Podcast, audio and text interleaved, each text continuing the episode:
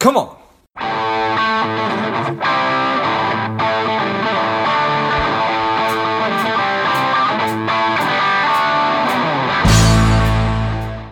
Hello, dear listener.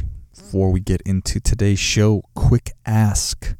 If you find value in today's show or you've gotten value out of a previous show, please leave us a quick five star review. Be super grateful. Thanks a lot. Welcome to Money Savage, a savage approach to personal finance. This is George Grombacher, and the time is right. Welcome to today's guest, a strong and powerful Gabe Luna Ostaseski. Gabe, are you ready to do this? Let's do this, George. Excellent. Let's let's do this. Gabe is the founder and chief revenue officer at Braintrust. They are the first user-controlled talent network that connects organizations with highly skilled tech talent. I'm excited to have you on. Gabe, tell us a little bit about your personal life, some more about your work, and why you do what you do. Yeah, well, so my, my first like my path to being in tech was not a direct line, right? I, I grew up on a matriarchal hippie commune in Northern California, and somehow found my way into building tech companies. Uh, the first company I started was around I was around 18 years old, and I think since then I've been unemployable. Uh, so this is my fourth uh, fourth company here in Silicon Valley and also have a venture capital firm called Upshift Capital.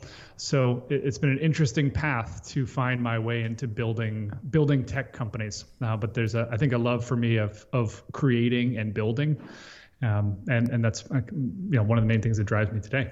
Nice, I love it. So born and raised on a commune, how has that uh, sort of followed you out through followed you through life? Uh, let's see. You know, I think a couple components when I when I kind of go in the rewind machine. One was that you know growing up I didn't know anyone that had a traditional job, right? People were carpenters or or entrepreneurs or you know all all variety of different folks, but kind of had checked out of the traditional, you know, nine to five corporate America. One because you're just frankly too far away. Um, and also because they, they just were making an active choice to do the do you know work on their own terms and so I think that's something that's always kind of been in the back of my mind is is the, the work that I choose to do is is work that I do on my own terms, and I've never really kind of plugged into the normal, you know, go to go to school, go get a job, um, and and follow the traditional path. Well, I certainly appreciate that, and I mean, I'm sure it was a a, a, a pretty well do you think that it was a great experience L- looking yeah, back in that rewind shaped, machine? Yeah, I would say it shaped me and who I am and in in doing work on my own terms, but also I would say the environment that I grew up in was one that was one that really valued people I would say making their own decisions in life and also caring for others. Obviously, living in a, in a in somewhat communal environment, your interactions with other people, how you show up in, in relationships with other people is, is really important.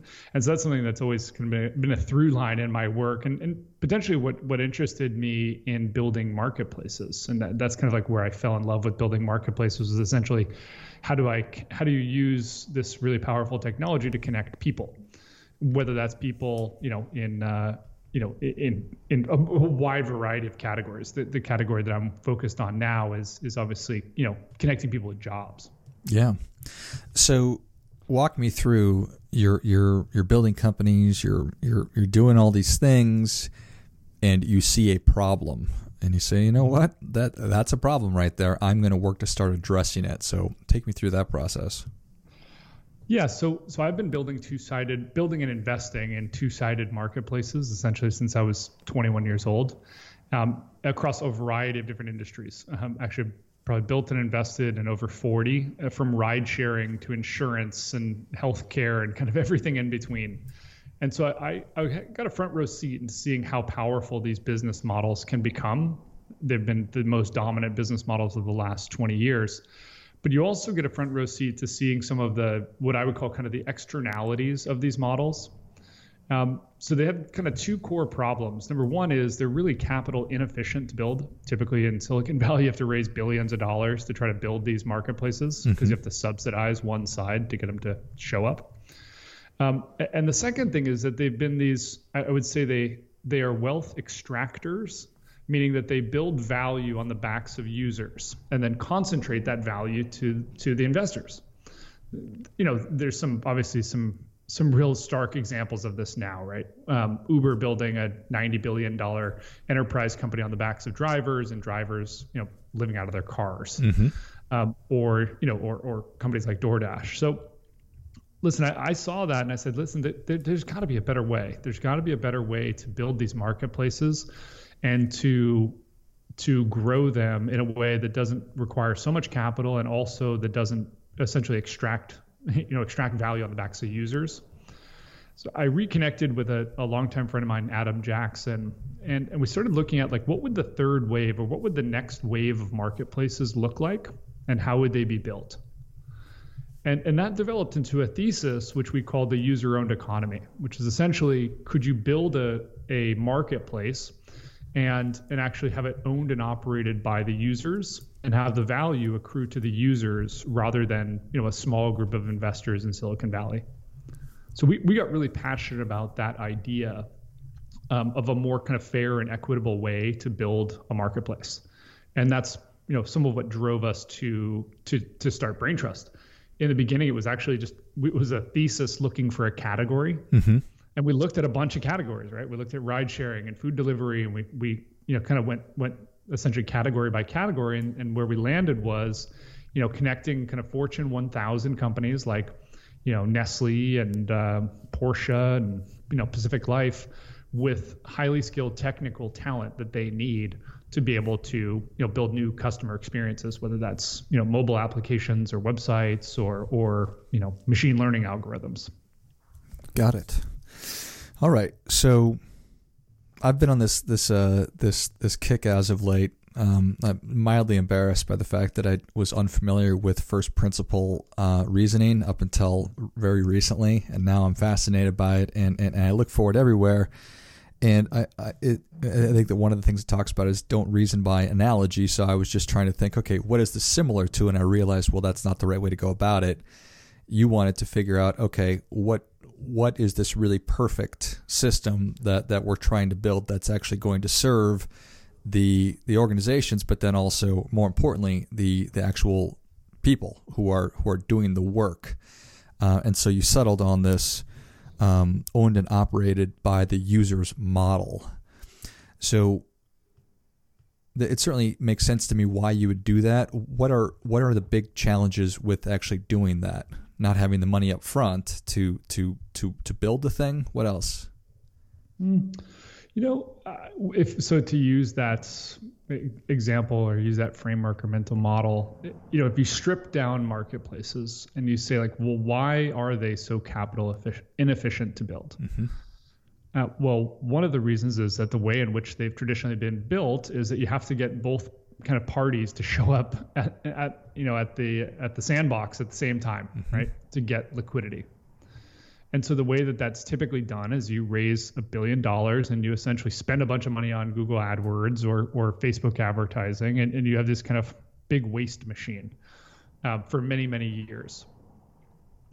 And so if you if you were to strip that back and you say, okay, well, if that's a core problem, how could you do that in, in a much more effective way? And our approach was, well, let's actually give the users, you know, ownership and control in the form of a blockchain token when they help to grow the network. So as an example, you know, we, we have no marketing spend at all. Like we don't spend a, a penny on on paid advertising. What we do is we reward the talent for inviting other talent, and we also reward the talent for inviting clients to join the network. And so imagine if you were to I guess this is reasoning by analogy, but it, it is a good example. Ima- imagine a world where you know Airbnb was started, and people could actually own earn ownership and control in Airbnb as you know as people renting out their houses by inviting people to come and stay in their houses, or by staying in people's houses and inviting other people to open up their houses. You you can hmm. imagine how fast that might grow. Yeah.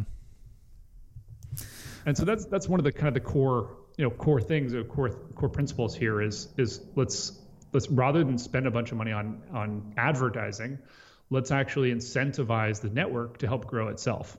And that's it's both the opportunity and the challenge, right? It's it's a new thing that nobody's done before. Yeah, and fundamentally that makes perfect sense that people support what they help to create. So I imagine that you find that people are, are way more engaged in the process of of finding new users, finding new new potential clients, customer, or I guess both. Um, so how how how how long has has this been in place, um, and and how is it going? Yeah, so we uh, started the company. We started working on this in beginning part of 2018. Uh, we raised a small round of venture capital towards the end of 2018, and then all of 2019, we're essentially building the platform, and then took it into invite-only beta at the beginning of uh, beginning of 2020. Um, and it came out of the gates really, really strong. Obviously, January, February, March, and then like March 20th, like the global economy jammed on the brakes, right. and it was a scary time for us as as founders, right? Building something new, and and building it right in the middle of basically a a global slam on the brakes from every single enterprise. And it was for about two months. It was it was a little bit scary and tenuous. And then the strange thing happened at the beginning of June all the enterprises started calling back and they said, hey, listen, we can't get into our own offices, right? Yeah. Um, the way we used to hire just doesn't work anymore. And guess what? Like we now need to to accelerate our digital transformation, like this the move to e-commerce or the move to digital transformation that w- that we were going to do in five years. And guess what? We need to do it in a year. Mm-hmm. So we were just inundated with with you know large massive ongoing projects from big enterprises and then we just got I would say we've been barely keeping up with demand from from that point. And we have multiple large, multiple Fortune 1000s in every single category, every single industry now. Well, congratulations. Thank you. Yeah, thank you. I would say like a lot of hard work, a little bit of luck, and mm-hmm. um, and also you know new business model that that really you know incentivizes the the network to grow itself. Yeah, yeah, fascinating.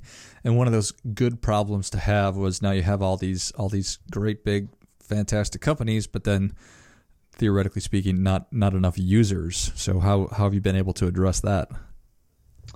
You know, it, has been really interesting that the we have we have a forty thousand person waiting list on the user side, wow. uh, on the talent side, um, that's been totally organic right?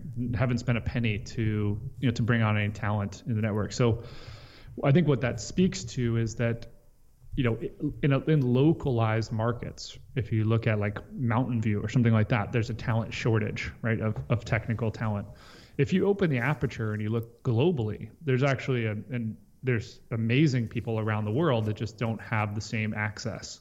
So what, what we say is you know, talent is equally distributed around the world. Opportunity is not. Mm-hmm. And what we're trying to do here is essentially bring opportunity, enable you know, amazing, talented people around the world to be able to work for NASA and work for Nestle and work for Porsche that they never would have been able to individually get just because they're not either in those regions. Fascinating. So, all right. Um, now, just some things that popped into my head were when you, when you start dealing with well I, I, know that every company has intellectual property and when we're talking about NASA or, or defense then I suppose it's even more or, or, or, banking or whatever financial services then you're you're needing to hire people who are obviously vetted. Um, how do you handle the security concerns? Yeah so I think uh, up front what we do is a really intense amount of vetting both in in asynchronous testing and certifications, and then also actual live interviews with other people in the network. And so right now it's about one and a half percent of the people that apply to the network actually are approved and can work can actually bid on projects for these big companies. So so it's a, a huge upfront screening. Um, and the advantage to that, of course, is that like our enterprises say, like we would hire every single person that you put in front of us because we do so much screening up front. Yeah. Um, and so that that's probably the main way. And then and then post, you know, the upfront screening. You know, th- these are easier problems to solve these days, right? With with the the technology and tools that exist for VPNs and and you know security software for running remote. And I think that uh, companies' investment in those technologies has probably pushed forward a decade in the last five months. Wow. Just having to move their own internal teams to fully remote. Yeah, totally fascinating, right? Okay. Um, so 1.5% of the people who, who apply are actually approved. Part of me was, was honestly, I, I, I was kind of thinking that you were going to say that, that sure you do vetting process, but but you really leave it up to uh, the end user. But it sounds like you're doing a ton of work on the front end and, and, and really delivering a I don't want to call it a finished product, but a pretty at least well vetted candidate. Yeah, I mean, listen, it happens all the time where you know client right now 85% of the enterprise like posts or projects on the platform get five people matched within 48 hours. And the, the feedback has been pretty consistent, which is we would hire every single one of these people. And it, oftentimes they do. They actually go back and get more budget and they hire all of them. And, you, and so just, you know, this old way of, of, of you know finding and and hiring talent where you post a job ad and you get a hundred PDF resumes and you're sort of like screening through all this. Not only is that like incredibly arduous, yeah, it's it's prone to a lot of errors and For mistakes. Sure. And so if you can build a, a more effective system, what it does is it actually makes it not only better for the enterprise, right? They can hire people really fast and have a lot more confidence in the people that they're hiring. But but listen, like looking for a job also sucks, right? Mm-hmm. And so if you can more effectively match talent with with effect, you know, with the kinds of roles that are going to be a good fit for them, you know, they spend less time searching and interviewing and more time, you know, actually actually, you know, working. Yeah. So did did did you start this as as a way for for people to remain independent contractors? Was was in kind of in your mind's eye what that was going to be, or was just a a way to bring on you know find full time work combination? Yeah, so uh, the network is 100% you know uh, full time contractors, right? So these are people that do this as a career um, as consultants. So they're a UI UX consultant or a software architect or a you know machine learning expert. More and more, what you're seeing is is people leaving the traditional ranks of like a nine to five working for one company, and basically taking their expertise now to a global market, and and essentially you know focusing on what they do best and um, and doing it on their own terms versus you know the traditional W two employment now it's almost 30% of Americans are, are freelancers. And I think that that's, I think that that's amazing. 30% of Americans. Wow. And how do you see, do you, do you have something in mind for, for like traditional, well, that's, that's kind of a dumb question in terms of employee benefits. What's, what's your thought process there? Yeah, great question. And, and obviously this is a, an issue that's that's really pronounced here in the United States, right? And in, in other parts of the world, you know, they they have you know public benefits, right? Um, yeah. Health insurance and things like that. Uh, but you know, uh, maternity leave and paternity leave, things like that, which which I fundamentally believe should are a are, are kind of basic citizenship rights and, and should be provided by the government. Um, that's my own personal opinion. Uh, so so we have to balance the fact that we have a you know talent across a hundred countries and in some of the countries, this is just really not an issue, right? Um, uh, while in the U.S., it, it is a big, big challenge. My belief is that I think that um, this will probably be solved by market forces. Now that there's such a large amount of freelancers, let's just say there's you know 20, 30 million freelancers in the United States now, and that number is continuing to grow. There's now a, a big enough pool to actually do kind of collective bargaining or, or collective negotiation for benefits.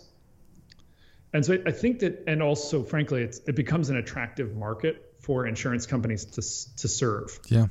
Traditionally, the way in which you sell benefits is you sell them through through organizations, right? So you, the a health insurance company sells to a broker, brokers sell to to a, a company. But as people are unwinding out of companies, you know these big health insurance companies or, or brokers they don't really have a great way to to effectively market or sell to the individual buyer. So i think what will happen is i think there'll actually be some really interesting marketplace opportunities here uh, to to you know, provide access to the best benefits for all of these freelancers and also um, a way for these larger you know insurance providers to to do more of a one-to-one sale versus selling through companies. So I, I think, and, and there's of course there's a bunch of companies working on this. So I think it will be solved by market forces here in the U.S. um, specifically for freelancers now that there's you know 20 30 million that that makes sense well gabe savage nation is ready for your difference making tip what do you have for them Hmm. Do you want to focus on a personal finance, or do you want to? Is there a dimension that you'd like to to dig into? Let's do personal finance. uh, I would say spend less and live below your means. That's one of the challenges that I think everyone faces, especially as they as they're growing up, starting to earn more income, is continuing to kind of chase the chase the Joneses, chase the other people in the neighborhood, and continue to spend beyond their means if there's one piece of advice when it comes to personal development is, is or personal finances is just you know spend less than you make and live below your means well i think that that is great stuff that definitely gets a come on come on that's that also gets an amen right there brother thank you gabe thank you so much for coming on where can savage nation learn more about you how can people engage with Braintrust uh, so Braintrust, we're at usebraintrust.com. Uh, again, usebraintrust.com. Um, I can be found on LinkedIn and also on Twitter. I'm Gabe Luna O at, on uh, on Twitter and LinkedIn. Love it. Well, Savage Nation, if you enjoyed this as much as I did, show Gabe your appreciation and share today's show with a friend who also appreciates good ideas. Go to usebraintrust.com. Check out everything that he's working on. You can follow him on LinkedIn and Twitter. I'll list all those in the notes of the show. Thanks again, Gabe. Alrighty, take good care, huh? And until next time, keep fighting the good fight as we are all in this together. Spending too much time on social? Is your daily screen time over two hours? Are you a little bit overweight? Not saving enough money? Any or all of these are familiar, Strive could be for you. The Strive two week online boot camp will help you to detox your mind, body, and money, getting you on your way to a happier, healthier, wealthier, and more confident life. Go to strivedetox.com, S T R I V E D E T O X.com, and get your mind, body, and money right.